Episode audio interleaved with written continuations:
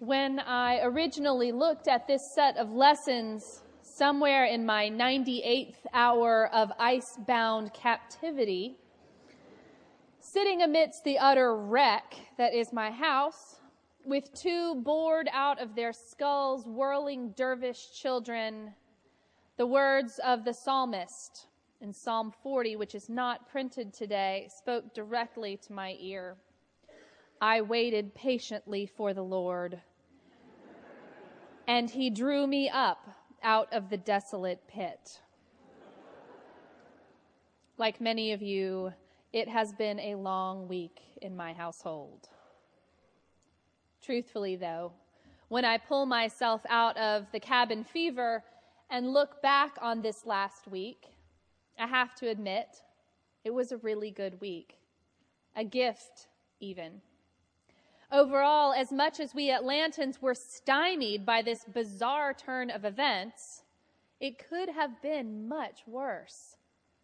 The net result is that we couldn't go anywhere. We kept our power. Our shelter system out on the streets worked as best as it could. We were, for the most part, smart enough not to drive on the icy streets. The city shut down for a few days. We're okay. And in my house, we're better than okay. The reason it is such a mess is because we spent four days playing, cooking, reading, dancing, drawing, watching movies. In our world, that's what we call resting. It was, in truth, holy time. Now, our selection from the Old Testament this morning is from one of Isaiah's servant songs where the prophet Isaiah is reminding the people what it means to be called by God into service. And it's a tall order, formed in the womb to serve God. And not only to serve him by bringing back those who have wandered away, but also to be a light for everyone. A light so comforting, so appealing that it draws people in from the ends of the earth. To be a servant of God, says Isaiah, means that the most powerful people will be brought to their knees. Isaiah does not pull punches here. Isaiah reminds us, modern day servants of God, that God asks a lot of us. And we know that. I know that many of you, like me, are struggling with balancing what God asks of us with what the world asks of us. Because the world asks us to do a lot. We have to keep our fed, our kids fed and clothed. We have to run households. We have to follow the rules of the office. We have to keep bosses happy. We have to care for aging parents and balance our checkbooks. It's difficult work even when times are good. And it's close to impossible to put one foot in front of the other when the times are difficult. There is always so much to do. It can be hard to manage, hard to manage all of that alongside what God calls us to do as servants and disciples. We are, after all, clothing the poor and feeding the hungry, uplifting the sorrowful, bringing people into the warmth and the promise of the light of God. We are called into this important work right alongside all of those mundane things we have to do to keep ourselves and our families alive. We're called into all kinds of contracts and necessities. This doing is important for the world to keep spinning and for the work of God to get done. There would, after all, be no threads if we weren't doing the good work needed to clothe those kids. In Arizona, the Giffords and the Green families would not know how much this country supports them if someone had not organized that wonderful service of remembrance. Hey, our kids wouldn't get fed if we didn't cook them dinner. Bless their hearts. The servant songs in Isaiah do not pretend that a call into servanthood, that is what we call discipleship, is easy. And we know that part too. Although for Isaiah, the difficulty was that the servant was to be despised for his faith, deeply despised, abhorred by the nations, a slave of rulers. I think for us, though, the challenge is not in being despised as much as, it is finding balance in all that is required of us by God and by the world.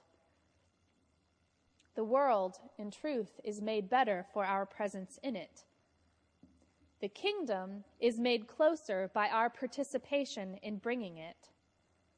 That is, after all, what disciples do. It is not an easy task, but then no one promised that the gospel would be easy. I thank God for the strong challenge of Isaiah, for his plain speech. The call of the servant song reminds us that God is relying on us as much as the more obvious needs of the world around us. And that's the message that I hear from the Old Testament lesson today. But, friends, I think that we can look outside Scripture for a message as well. Scripture, we know, is not the only place we look to learn about the nature of God. There's a message in this week's storm, too. Amidst all of this doing, sometimes I think God calls us to stop. Stop. Stop and rest. Whatever rest looks like in your life. In the Bible, it's called Sabbath. Although we generally, we Christians, have not done very well with that concept. And while I don't ever think that God sends major weather events to teach us lessons, I do think that God has used this particular one, dramatic in its ability to shut down our city, to tell us to open up a can of soup, sit down, and cool it. And we did. I know we rested because I talked to some of you about what you did over those days this week. I know that you too sledded and played. You knitted and you read through that stack of books that's been waiting beside the bed. You prayed. You checked your email only to see if the office and school would be closed again tomorrow. And when it was, you, like me, were a little conflicted about it. There is, after all, so much work to be done. But oh well, another forced day of rest it is.